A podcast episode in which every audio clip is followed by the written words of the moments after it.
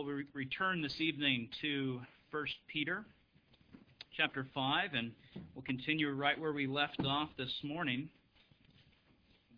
in 1 Peter chapter 5, verse 8.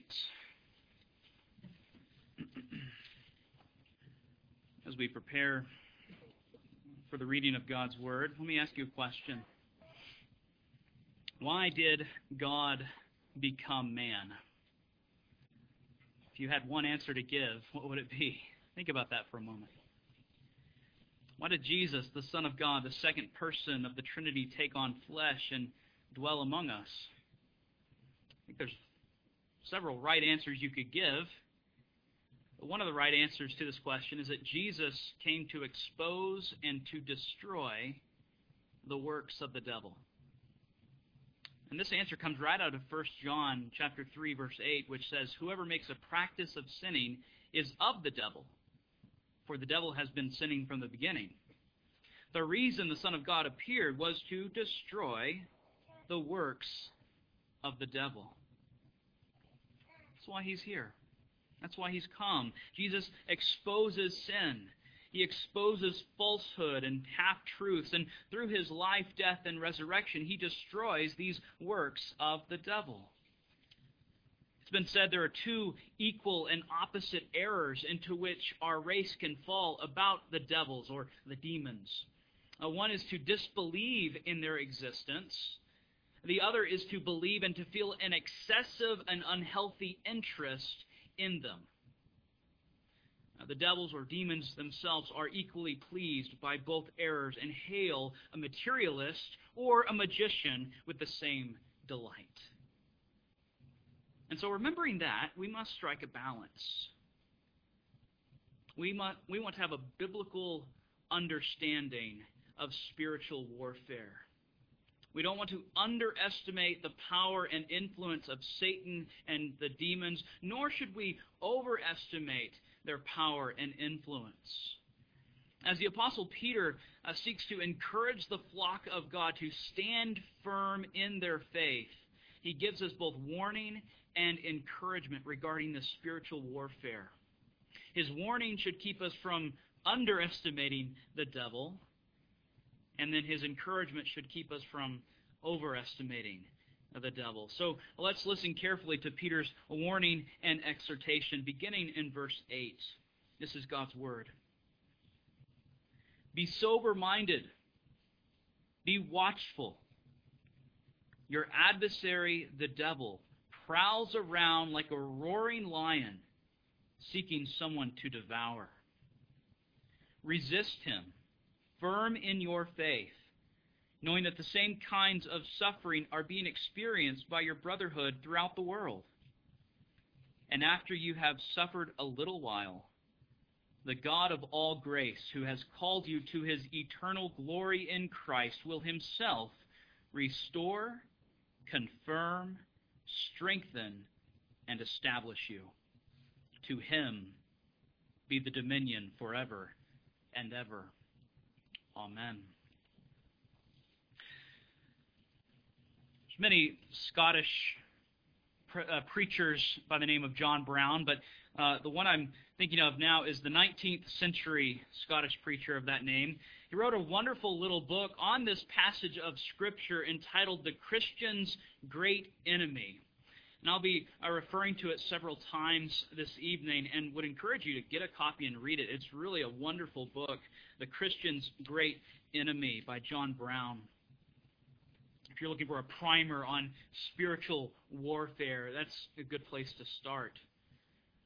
And in that book, he summarizes what the Bible teaches us about demons or evil spirits. He says, there exists a numerous race of unembodied, intelligent beings occupying a higher place than man in the, in the general scale of existence, who have lost the moral integrity in which they were created and who, though under the control of the supreme providence, God, are constantly engaged in an attempt by a variety of methods, and particularly by influencing in a malignant manner the minds of man, to uphold and extend the empire of evil in the universe of God.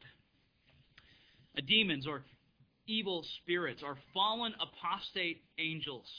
They're creatures created by God, originally created very good as all things were. And among these fallen angels, we know there's the prince of demons, the great serpent himself, Satan. We learn of him early in the scriptures. He's the one who slithers into the garden and tempts our first parents to sin, and he's successful. He's the one who attempts to get Job to curse God and die. Thankfully, there he's unsuccessful. And again, an unsuccessful attempt, he, he tempts our Lord Jesus in the wilderness. And he's the one of whom Peter writes here.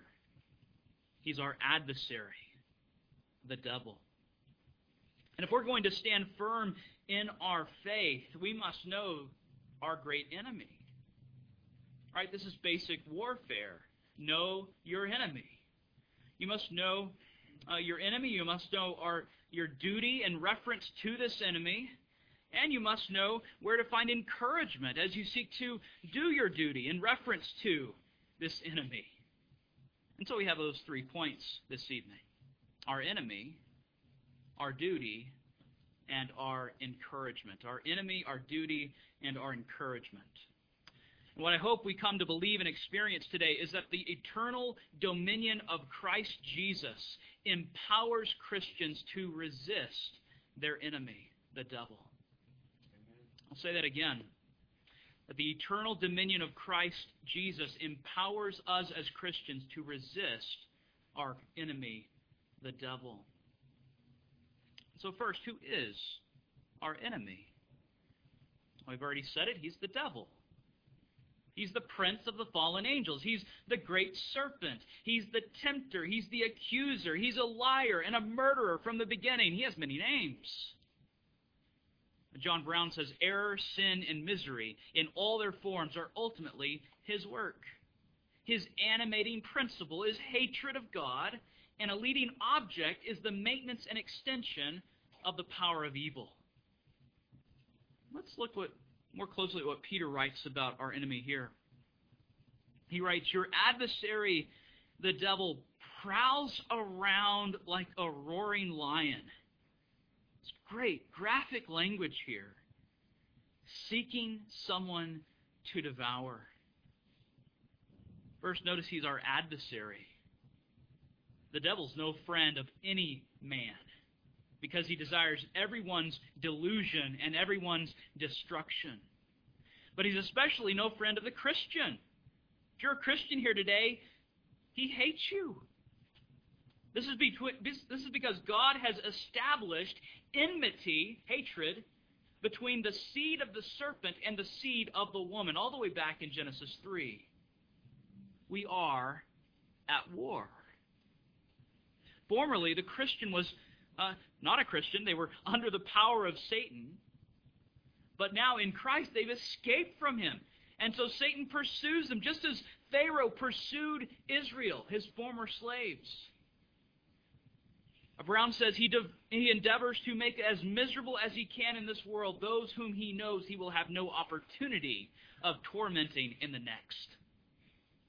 He's our adversary, an opponent, an enemy. A second, he's compared to a lion, the most fearful of beasts.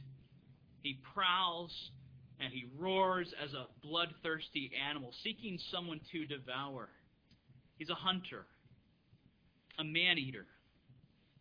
And as our adversary, he has certain lion like attributes. At first, he's subtle. A lion's going to lie in secret, waiting for his prey.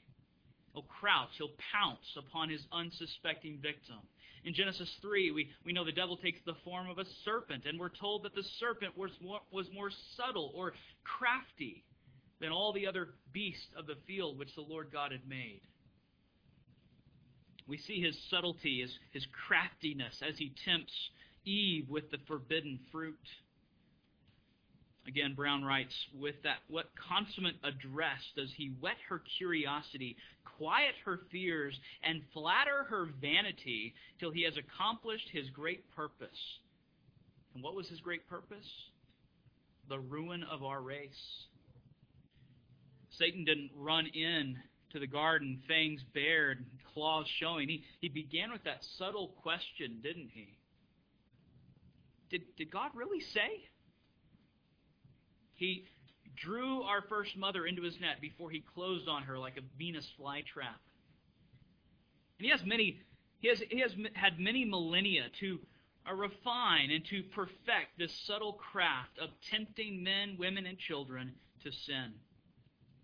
And so Paul can write in Ephesians chapter 6 of the schemes of the devil, plural. Not just one, many. He doesn't have one play in the playbook. He personalizes his craft according to the weaknesses and the, the characteristics of his victims. Brown says he takes advantage of everything in our temper, age, and condition to give effect to his suggestions. He can present himself as an angel of light can look so good, so right, so true. He uses all his craft, all his subtlety to disturb our peace, to slow our progress, to prevent repentance, and to secure the destruction of the sinner. Our adversary, folks, is subtle. The second, he's active.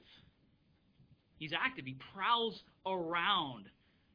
In the book of Job, Uh, God asked Satan, From where have you come? And do you remember Satan's reply? From going to and fro on the earth, from walking up and down on it. Now, Satan is not omnipresent like God, but he is a spirit, and he's actively moving from place to place, and he actively deploys his evil legions over the face of the globe.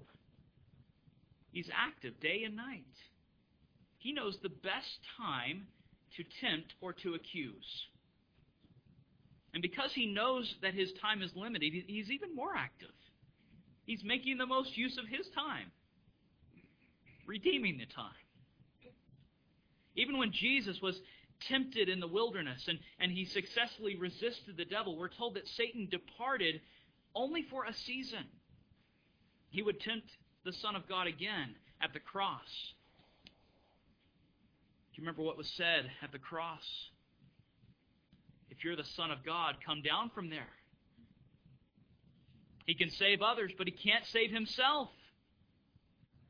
Those are the words of men, but they're ultimately from the tempter.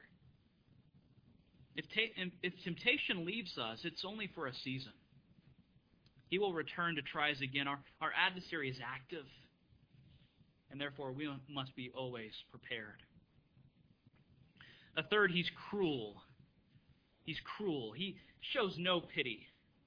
He loves to inflict pain. Um, C.S. Lewis, you might have mixed feelings about him as I do, but in the second book of his Ransom trilogy uh, entitled Perelandra, he gives this terrifying picture of the cruelty of the Satan figure, uh, Weston. Weston's possessed and finds himself in this perfect Edenic world um, that's floating on water. It's a world without sin, without death. And Weston spends his time, the satanic figure spends his time wreaking havoc in this world, senselessly ripping apart little animals. He's wasteful. He's terrible. He hates life in all its forms. Brown says that Satan has a savage satisfaction in producing misery. Day and night, he restlessly seeks for opportunities of making the good bad and the bad worse. The happy miserable, and the miserable more miserable. And so the devil's cruel. Fourth, he's powerful. The lion, it's a strong animal. Jesus describes Satan as the strong man. He is an angel after all, one who excels in strength. Just because he's morally depraved, this does not mean he's deprived of his strength. We see his strength at work in the devastation that he caused to Job. He moved the hearts of raiders. He inflicts physical disease and pain. He causes a mighty wind to blow and over a house and crush Job's children. All of this he did with the permission of God. But nevertheless, he had the power to carry it out. Our adversary is powerful. Now, before we come to consider our duty in reference to our adversary, it would be helpful to say that not all people have the same relationship to Satan. For some, he is their father, the devil, as Jesus says. But for the children of God, he is a conquered enemy. Is he your father, or has have you been personally delivered from his dominion? Consider that. Again, John Brown says, How disgraceful and miserable must be the condition of those who are the slaves of this subtle, active, cruel, powerful, depraved intelligence, in turn, the instrument of his detestable designs and the victims of his insatiable cruelty. And this is the situation of all unconverted men and women, whether they are aware of it or not. On the other hand, how grateful should we be to him who came to destroy the works of the devil, to deliver men from his usurped dominion and baleful power. The house of the strong man has indeed been entered by one stronger than he.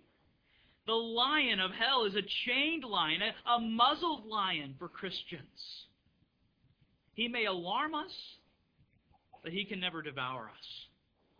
His chain is in the hand of his conqueror and our Lord. Praise God. Therefore, knowing our enemy, let's move forward and, and consider our duty in reference to him. What marching orders do you see here? What orders does Peter give us? Look again at verse 8. Be sober minded, be watchful. Now, for our, the rest of the orders, we'll jump to verse 9. Look there. He writes, Resist him, firm in your faith. So, in these words, we find our duty in reference to our great enemy. Our duty is that we must resist the devil, and we will resist him as we are sober minded, watchful, and firm in the faith. A godly resistance of satanic attack is the duty of the Christian. When you're tempted to sin, tempted to bow down to idols, tempted to, to, to indulge the lust of the flesh, you must resist. Brown says all temptation to sin, like all sin itself, may be considered as directly or indirectly the work of the devil. And so to resist the work of the devil, we must carefully keep out of the way of temptation. Don't we pray that? Lead me not into temptation. Lead us not into temptation. Don't put yourself into compromising situations. Keep off all debatable land. Don't give the devil a clear shot at your heart or at your mind. But when he does get a shot at you, when you are attacked, don't give in, but resist. Pray, deliver me from evil or from the evil one. Remember who your master is. Remember who is your king. Learn to say with Joseph, How could I do this great wickedness and sin against my God? Learn to repel these fiery darts just as our Savior and Lord did by saying, It is written, it is written. Get behind me, Satan. If you would have the devil flee from you, you must resist him. And if you resist him, you will find that such resistance leads not to sin, but to holiness. Again, Brown says, let temptation to carelessness produce increased vigilance, and to indolence increased diligence. Let attempts to make us neglect the assembling of ourselves together lead to more conscientious attendance on public religious services and more undivided attention in them. In one word, let all his endeavors lead us in the way of to lead us in the way of sin end in our farther advancement in the opposite way of holiness. This is the way to turn the artillery of the wicked one against himself. Nothing so well fitted to mortify that old adversary as to find that, that the very means he employs to produce our apostasy and to uh, produce our ruin are converted or, or changed into the very occasion of our becoming more established in the faith and advanced in holiness and more fit for heaven. In other words, if Satan tempts you to break God's law, keep God's law. If he tempts you to neglect a duty, do that duty. And by doing so, your resistance turns into an attack against the evil one. Now, Satan loves to attack the individual Christian. He loves it when he gets us all alone. Uh, but we know he also loves to attack the church as a whole and to hinder our mission and our work. He sows weeds among the wheat. He whispers lies and heresies to corrupt the truth. He introduces false religions and false gods and false forms of worship. Our resistance, therefore, happens not only in our hearts and in our homes, not only in our workplaces and schools, but also in the church. In all these realms, we are to take up the sword of the Spirit, the Word of God, as our spiritual weapon and resist the devil. And it's with the Word in our hands and in our hearts that we perform this duty of resistance as we're sober minded, watchful, and firm in the faith. So let's let's take those three uh, parts of Christian resistance one at a time. Uh, first, we're commanded to be sober minded. The opposite of being sober is being intoxicated. An intoxicated person stumbles about and they make poor decisions. We know this. Uh, Peter probably is using this in a figurative sense, but it, it equally applies literally.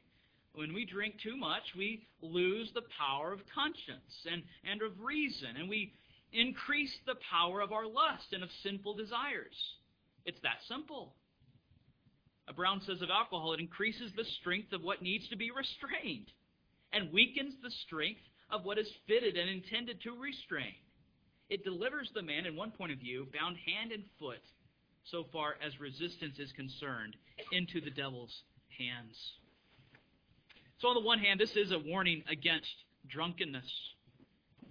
But to be sober minded should also be understood figuratively here. It's a state of mind.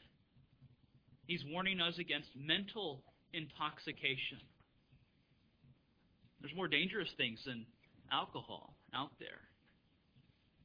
The sober mind is set on the things above, but the intoxicated mind is set on earthly things. It's not drunk with the vain, the, the sober mind is not drunk with the vain philosophies and pursuits of this world. A sober mind knows that the time is shorter, that, that time is shorter than eternity. It doesn't allow a moment of earthly pleasure to forfeit an eternity of heavenly paradise. A sober mind judges things according to God's word, not according to man's opinion. So if we're to resist satanic attack, we must be sober minded. Set our minds on the things above and not on things on the earth. We've got to watch out what we put into our minds. And second, we must be watchful. And this looks back to the, the metaphor Peter uses about the sheep and the shepherd. A lion loves to find both the shepherds and the sheep sleeping. Makes for an easy meal. Brown defines watchfulness here as a, a state of consciousness of existing hazards, attention to them, and active employment of the means to escape them. In other words, do you know your escape route? The believer know, must know where danger comes from. They must actively watch for these dangers to lift their ugly heads. And like a school that has a fire plan, the Christian must have a game plan for resistance. When the alarm goes off, do you know what to do? Do you know where to go? Or are you going to be like that deer in the headlights, helpless, unable to move? Will you grab the right weapon? Will you ponder the path of your feet and keep your heart with all diligence? Folks, if we're to resist satanic attack, we must be watchful. And third, we must be firm in the faith. There needs to be a steadiness about the believer. When the winds of temptation blow, we must be rooted in our faith so we don't topple over. To be firm in the faith means that we know and we believe the doctrines of Scripture. It's helpful here to know your catechism, to be able to articulate clearly the truths of God's Word, to know about creation and about sin and about redemption, to know who God is and be able to uh, define what is God, to understand what man is, and to understand uh, God's law and, and, and how to pray to God. All these things are important to know. It is the belief of these things that has sobered our minds and has aroused us to spiritual vigilance. It's woke us up. It's this thing only that can keep us awake, knowing the truth, knowing the doctrines which the Scriptures teach. It's not enough that we have believed, we must continue believing them. It's, it is faith that makes a Christian strong for combat If we lose sight of the truth and of its evidence, and we'll be like Samson. We'll be shorn of our locks. We'll be weak just as any other man. To illustrate this, if we look at that first temptation of our first parents in the garden, we're going to see that Satan attacks the mind. He encouraged man to question, to doubt the Word of God. Did God really say? Are the things that God says in His Word really true? Does God really love me? Does God really care for me? Is the gospel really true? Is the blood of Jesus sufficient to cleanse me of all my sin? Or just some of my sin? These questions, these doubts, are the whispers of Satan. He's seeking to uproot you, to undo you. And if you would resist his attack, you must be firm in the faith, firm in the doctrines of Scripture. So we must know our enemy. He's the devil. We must know our duty. We must resist him. And now, third, let's find our encouragement so that we might be enabled to accomplish our duty and to be victorious over our adversary through Christ Jesus our Lord. So look again at verse 9. Peter writes, resist him firm in your faith, knowing that the same kinds of suffering are being experienced by your brotherhood throughout the world.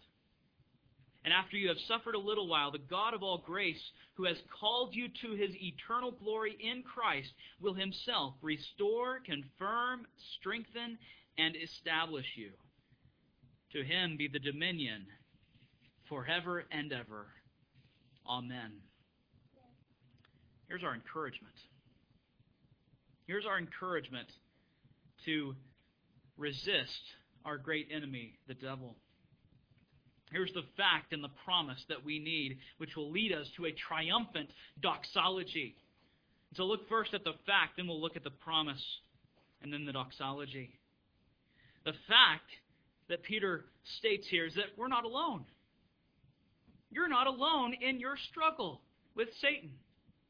When we struggle and suffer under his temptations, we sometimes like to imagine that we're a special case. That this has never happened to anyone else ever before. And that's a lie. Paul says, No temptation has overtaken you that is not common to man. 1 Corinthians 10:13. Satan has been working his craft since the beginning. All believers including our Lord Jesus Christ, have experienced the temptations of the devil and the persecutions of wicked men. This is part of that holy war that was established after the fall. We must not be surprised by it or discouraged by it. Instead, when we experience these struggles, we ought to rejoice because they're signs that we belong to the people of God. We're part of this brotherhood throughout the world. The flock of God. That, that's an encouraging fact. Second, look at the promise.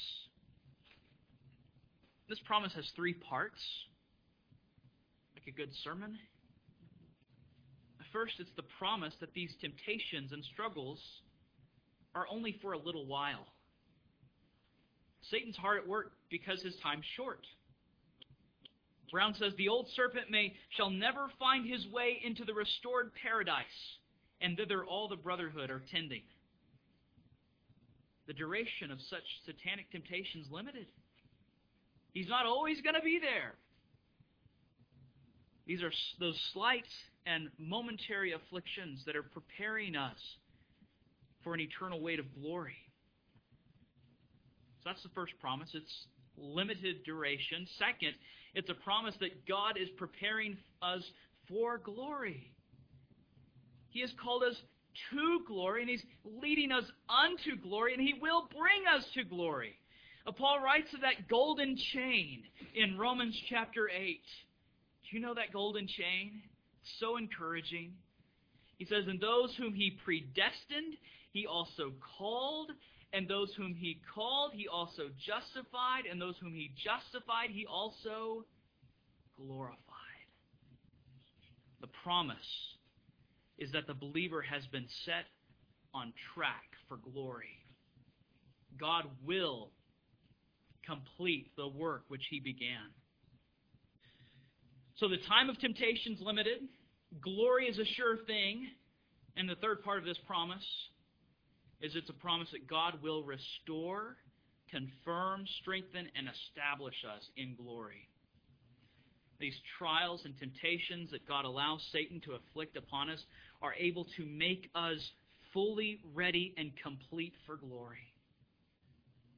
These are part of that purifying fire which Peter writes of in chapter 1.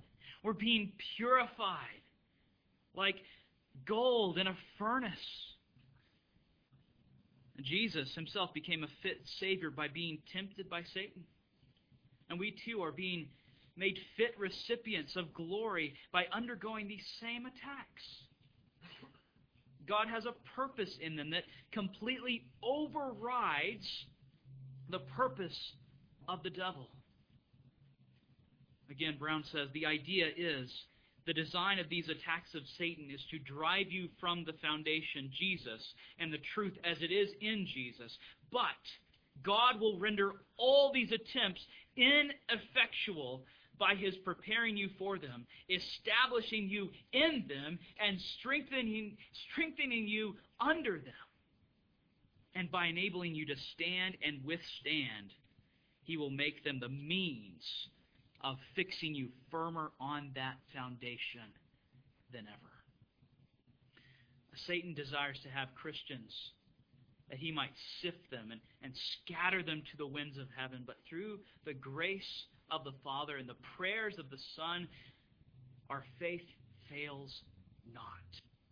And to our own increased comfort and confirmed hope, by our, our sifting, we're proved to be not chaff, but the Lord's wheat, which we're told is to be gathered into his barn while the chaff is burned with that unquenchable fire.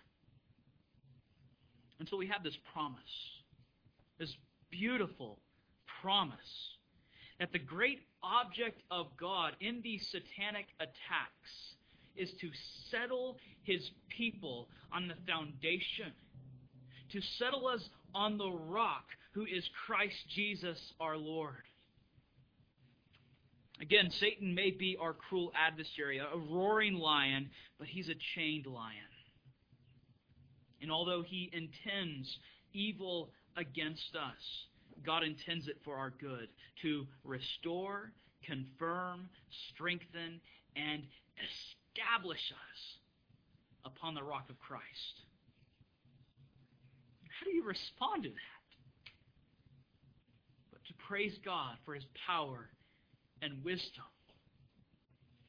And so, third, let's look at that doxology of praise. Uh, this is not the praise of a defeated people. This is the praise of a victorious people. To him be the dominion forever and ever. Amen. To whom? To Satan? No. To Christ Jesus our King.